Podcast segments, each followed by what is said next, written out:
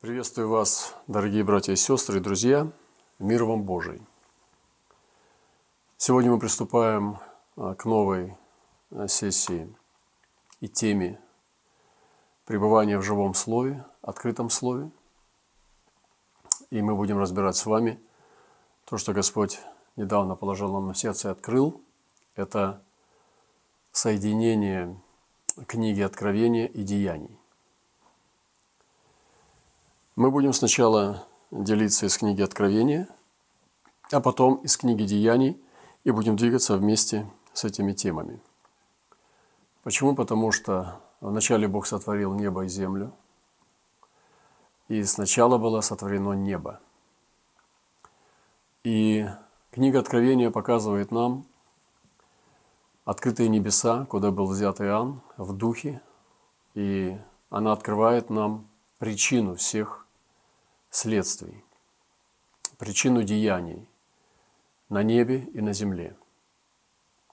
Поэтому нам очень важно будет знать а, то, что происходит в небесах, в небесном.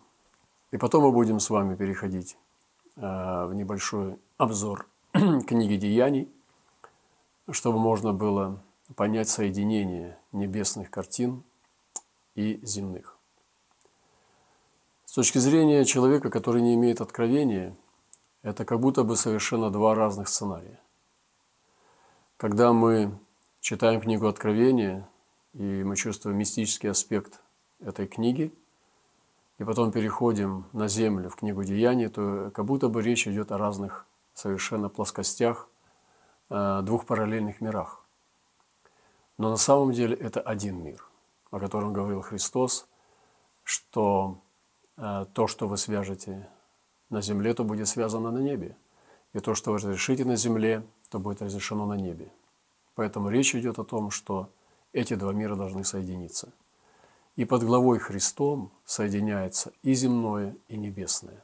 И мы должны с вами быть тем мостом, или же той станцией, где встречаются этих два мира. Поэтому мы сначала будем идти в книге Откровения – и потом нарочито, сознательно будем спускаться в книгу деяний. Мы не претендуем на то, что будет совершенно точно изложена именно точка входа, то или иное событие. Мы не будем богословски разбирать, не будем трогать исторический контекст. Мы будем двигаться в открытом слове, потому что книга Откровения имеет в себе блаженство даже для тех, кто ее просто читает. Поэтому положимся на Господа, и пусть Господь даст нам дух премудрости и откровения к познанию Его. Итак, дорогие друзья, мы приступаем к книге Откровения, к первой главе. Мы не будем читать все стихи и всю книгу. Мы будем читать, как мы верим, те места Писания, которые открывает нам Господь, как открытое Слово – Откровение Иисуса Христа, которое дал ему Бог, чтобы показать рабам своим, чему надлежит быть вскоре. И он показал, послав он и через ангела своего рабу своему Иоанну, который свидетельствовал Слово Божие и свидетельство Иисуса Христа, и что он видел. Остановимся здесь. Мы видим здесь в первой главе с первых стихов, с первого стиха, что сначала Господь открывает – откуда приходит откровение. И мы должны понять, что всякое откровение не приходит от человека. Источник откровения всегда является сам Бог Отец. И здесь мы видим передачу откровения, каким образом оно путешествует по иерархической лестнице с небес. До того точки, пока она достигла Иоанна Апостола, и потом перешло к Церкви Христовой, оно родилось у Бога. Бог есть сам тот, кто рождает откровение. Откровение само по себе является как вспышка молнии, которая на мгновение озаряет то, что происходит в контексте невидимого сокрытого мира. И является чистой истиной Божией, которая показывает все так, как оно есть в небесном Царстве. Итак, мы видим, как не сходит откровение свыше. Сначала Бог, который дает откровение Иисусу Христу, своему Сыну, который передает его ангелу Божьему, как написано ангелу своему. Потом ангел передает его рабу Божьему, апостолу Иоанну. Апостол Иоанн передает это откровение ангелам церквей, семи церквей. И семь ангелы семи церквей передают это церкви. Итак, мы видим очень интересный путь откровения. Бог, Иисус, ангел, апостол, ангелы церквей и церкви. Помните, как апостол Павел сказал, что то, что ты видел у нас, передай верным свидетелям, которые были бы и других способны научить. То есть мы видим там Павла, Иоанна, ой, э, Тимофея, мы видим, что верных, и потом видим других. Так и происходит откровение. Поэтому сегодня мы должны понимать а, источники откровения, чтобы связаться и соединиться с откровением, нам нужно соединяться с Богом. И поэтому дальше написано, что этот Иоанн, раб Божий, он свидетельствовал Слово Божие и свидетельство Иисуса Христа, и что он видел. Итак, его задача была свидетельствовать. Задача апостола узника, который проходил страдания на острове Патмос, главная его миссия была свидетельство. Что такое свидетельство? Свидетельство – это то, что он видел. И написано, который свидетельствовал Слово Божие, и так свидетель свидетельствует Слово Божие. Также свидетельство Иисуса Христа, и вы знаете, что мы, Божьи дети, имеем свидетельство Иисуса Христа и должны его иметь, как истинные свидетельства – которые, свидетели, которые были видны в Синедрионе, как написано о них, что по ним было видно, что они были с ним. И третий тип свидетельства – это что он видел. И мы, конечно же, свидетельствовать должны не то, что мы видим вокруг, на работе, в своем быту, а то, что мы видим, когда Бог открывает нам очи, именно в измерении откровения и в проявлении Божьей силы и Божьей славы. Спускаемся дальше по первой главе. Блажен читающий и слушающий слово пророчества сего и соблюдающий написанное в нем, ибо время близко. Вы знаете, книга Откровения сама по себе имеет блаженство. Нет ни об одной книге Библии а такого свидетельства, о которой сама Библия, само Писание свидетельствует о блаженстве внутри самой книги. Единственная книга – это книга Откровения, которая говорит о себе такие слова. И написано, что тот, кто соединен с этой книгой, он получает блаженство. Помните, как Христос сказал однажды, что блаженны вы, когда исполняете то, что вы знаете. Это очень важно, чтобы нам можно было принять это блаженство именно от книги Откровения. И написано «блажен читающий эту книгу». Вы знаете, что можно даже ее читать и получать блаженство – Блажен слушающий. Можно ее слушать. И сегодня век технологий мы можем позволить себе слушать эту книгу. Не только через человека или через свои собственные уста, но также через трансляцию этой книги. А, если немножко отступить от текста, я хочу засвидетельствовать, что для меня это огромное благословение, когда я могу слушать книгу Откровения.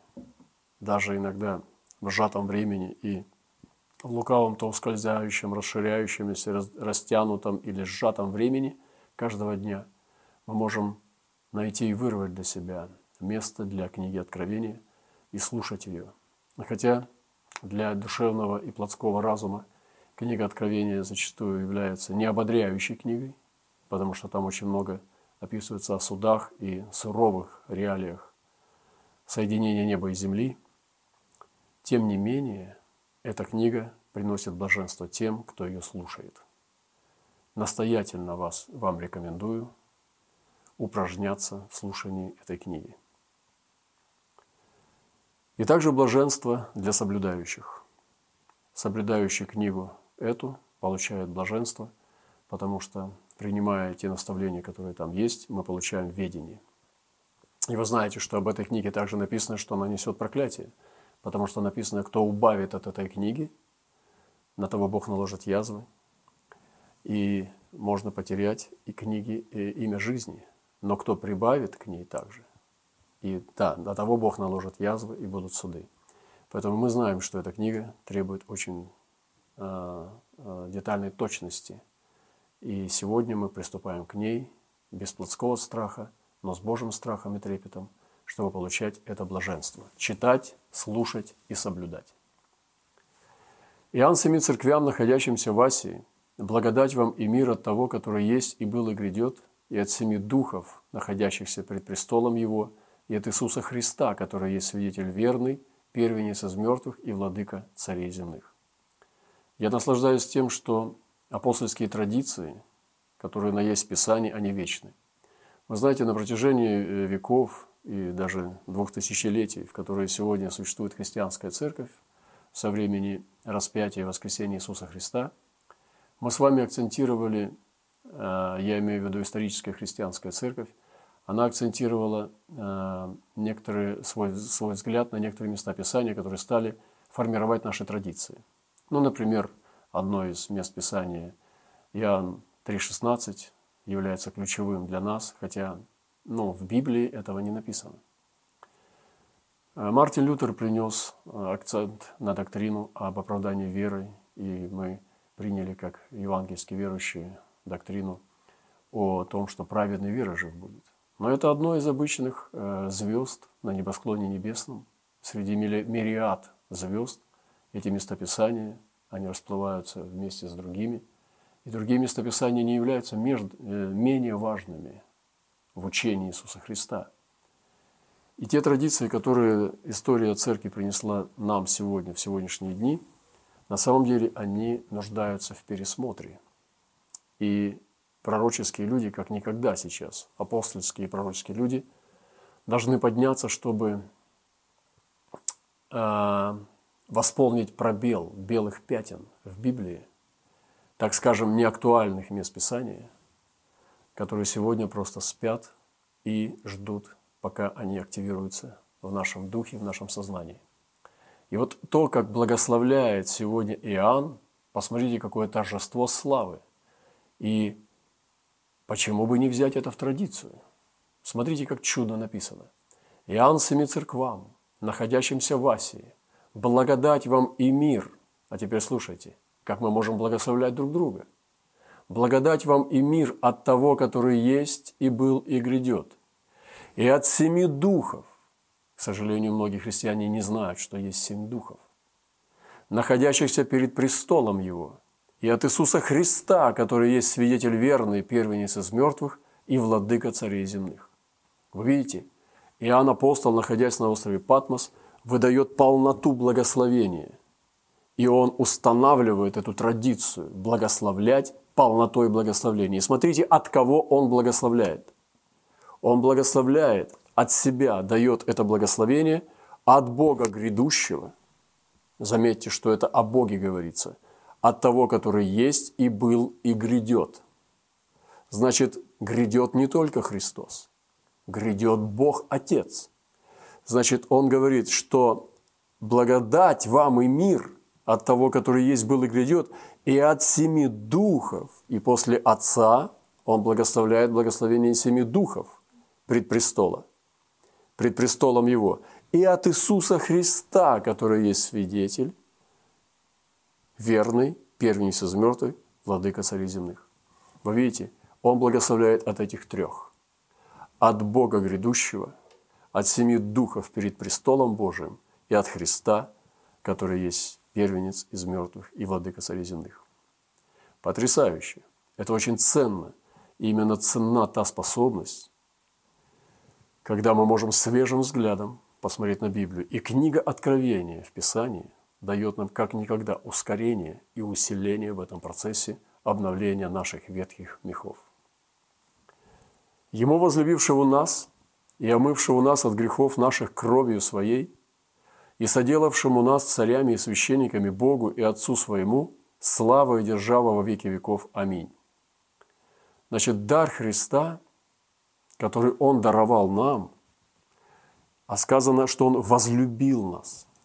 Подумайте об этом. Он омыл нас кровью Своей от грехов наших. И Он соделал нас именно царями и священниками Богу и Отцу Своему. Слава и держава веки веков. Аминь. Поэтому сегодня мы имеем это драгоценный дар Христа, дар любви Христа, который мы получаем в изобилии через благодать Божью. Мы получаем омовение ежедневное, ежеминутное, ежемоментное омовение Его кровью. И мы получаем тот дар, когда Он нас соделал царями. Сегодня я могу переживать то, что Он сделал меня царем – он сделал меня священником Богу и Отцу. И нам нужно обновить наше понимание священства. Это не просто делать какой-то ритуал. Это быть, иметь доступ к Господу и священно действовать перед Ним в нашем поклонении и служении Ему. «Се грядет с облаками, и узрит его всякое око, и те, которые пронзили его, и возрыдают перед ним все племена земные, ей аминь. «Я есть Альфа и Омега, начало и конец, говорит Господь, который есть и был, и грядет Вседержитель». Какая красота, дорогие возлюбленные братья и сестры! Он грядет с облаками. Он грядет не с теми облаками, которые сегодня на небе. Эти облака мы видим каждый день. Они никого не удивляют. Но он грядет с облаками свидетельств, свидетелей, с духами праведников, достигших совершенства – он грядет не только с одним облаком, на облаке, но не с одним облаком. Он грядет с многими облаками разных периодов жизни человеческой цивилизации, со времен Адама. И он грядет с облаками ангелов, архангелов, херувимов, серафимов. Он грядет с облаками свидетелей. Это наш Господь Иисус Христос. И он так грядет, что узрит его всякое око, не будет ни одного глаза на земле, которое не увидит это, это грядущее деяние. И те, которые пронзили его, это враги, это не те, которые буквально пронзали его, потому что вы знаете, что пронзил его только один воин копьем, но те, кто являются сегодня врагами по отношению к Богу, они все однажды возрыдают перед Ним, и возрыдают все племена земные – потому что Господь есть альфа и омега, начало и конец. Он был всегда, Он есть и Он грядет, и Он есть Вседержитель.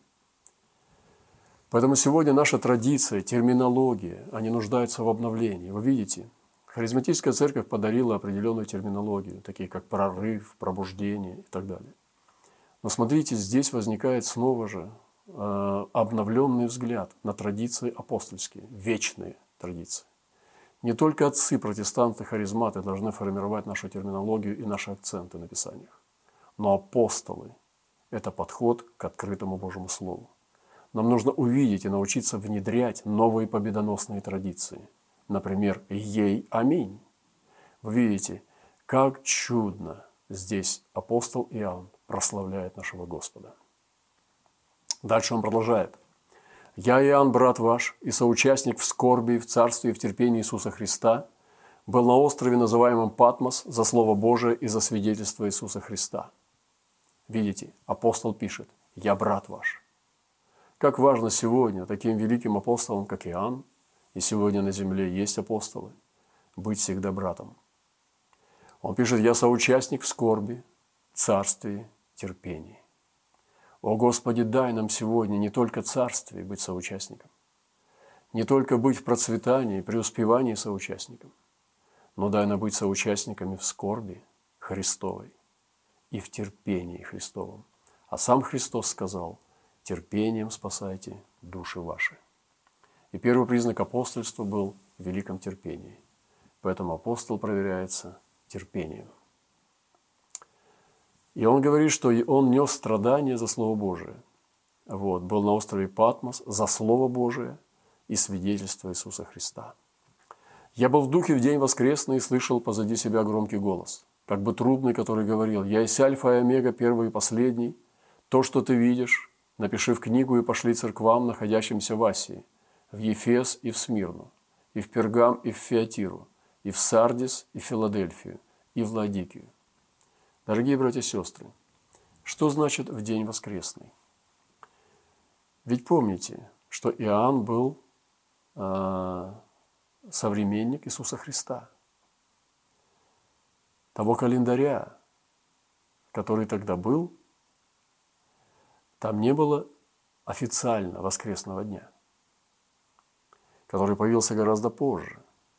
Официально неверующие люди не называли воскресенье воскресеньем.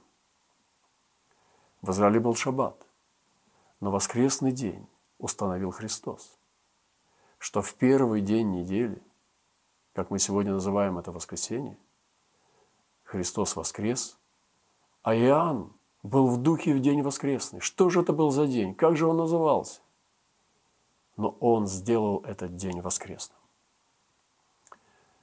Многие думают, что это было воскресенье, но тогда не было официального воскресенья. Я имею в виду как дня недели. Но он соделал его. Сегодня для каждого из нас каждый день может быть воскресным. О, как я желаю всем нам сегодня иметь воскресный день. И посмотрите, как он звучит. Для нас это как воскресенье, как выходной день. Нет. Это воскресный день, в котором мы можем ходить в силе воскресшего, силе воскресения. Я был в духе в день воскресный. Вот что мы должны сказать сегодня о каждом дне. Я был в духе в день воскресный и слышал позади себя громкий голос. День воскресения Христа. Голос трубного зова – и он сказал, то, что ты видишь, напиши и пошли. Но сначала он повернулся. Сначала был голос, вы видите? Сначала он услышал. Сегодня Господь желает, чтобы мы услышали, чтобы мы уразумели. И потом повернулись и увидели того, кто есть наш Спаситель. И он сказал, то, что ты видишь, напиши и пошли, и дал ему измерение любви, заботы о теле Христовом. Посмотрите, он говорит ему, чтобы он говорил к семи церквям и пошли в эту, эту книгу и то откровение, которое я тебе дам, всем семи церквям. Сегодня, если объединить все церкви мира, истинные церкви, я имею в виду те, которые действительно имеют благодать нашего Господа и спасения, если их объединить и установить, и посмотреть, что это за церкви, это будут семь церквей, семь церквей полноты Господа Иисуса Христа – и сегодня я призываю истинных апостолов и пророков, учителей, пастырей, евангелистов говорить к этим семи церквям, которые Господь сегодня держит в своей руке и ходит посреди этих прекрасных золотых светильников, семи церквей Христовых. Они были, они есть и они будут всегда. Я обратился, чтобы увидеть, чей голос, говоривший со мной, и, обратившись, увидел семь золотых светильников посреди семи светильников, подобного Сыну Человеческому, облеченного в подир, и по персям опоясанного золотым поясом, голова его и волосы белы, как белая волна, как снег, и очи его, как пламень огненный, и ноги его, подобны халкаливану, как раскаленные в печи, и голос его, как шум вот многих. Вы знаете, чтобы увидеть, нужно обратиться. И многим из нас сегодня нужно обратиться, чтобы увидеть. Особенно те, кто раньше видел, а сегодня не видит. И он говорит, я обратился, чтобы увидеть. Это очень сильные слова. Обратитесь, и вы увидите, кто говорит с вами. Сначала увидел светильники. Это тоже не случайно. Прежде чем увидеть Христа, люди этого мира сначала смотрят на церковь. Когда он обратился, он думал сразу увидеть его. Но сначала он увидел светильники, потому что светильники стояли между апостолом и между Сыном Человеческим. И часто также видят люди, особенно те, кто еще не имеет того откровения, мощного откровения Иисуса Христа, они смотрят на церковь, а потом видят Господа или не видят. И вот Господь выступает как победивший и царствующий. Посмотрите, Он сначала показывает людям облачение. То есть Он был облечен. Вот как описать явление Господа в откровении? И Он описывает его сначала облачение. Потом он показывает, Дух Святой показывает голову и показывает волосы его на голове. Потом описывает очи его, как пламень огненный. Потом описывает ноги его, подобных алкаливану, как раскаленные в печи. Господь однажды показывал нам, что его ноги раскаленные в печи, потому что он ходит по местам, где другой пройти не может. И потом он приходит к голосу.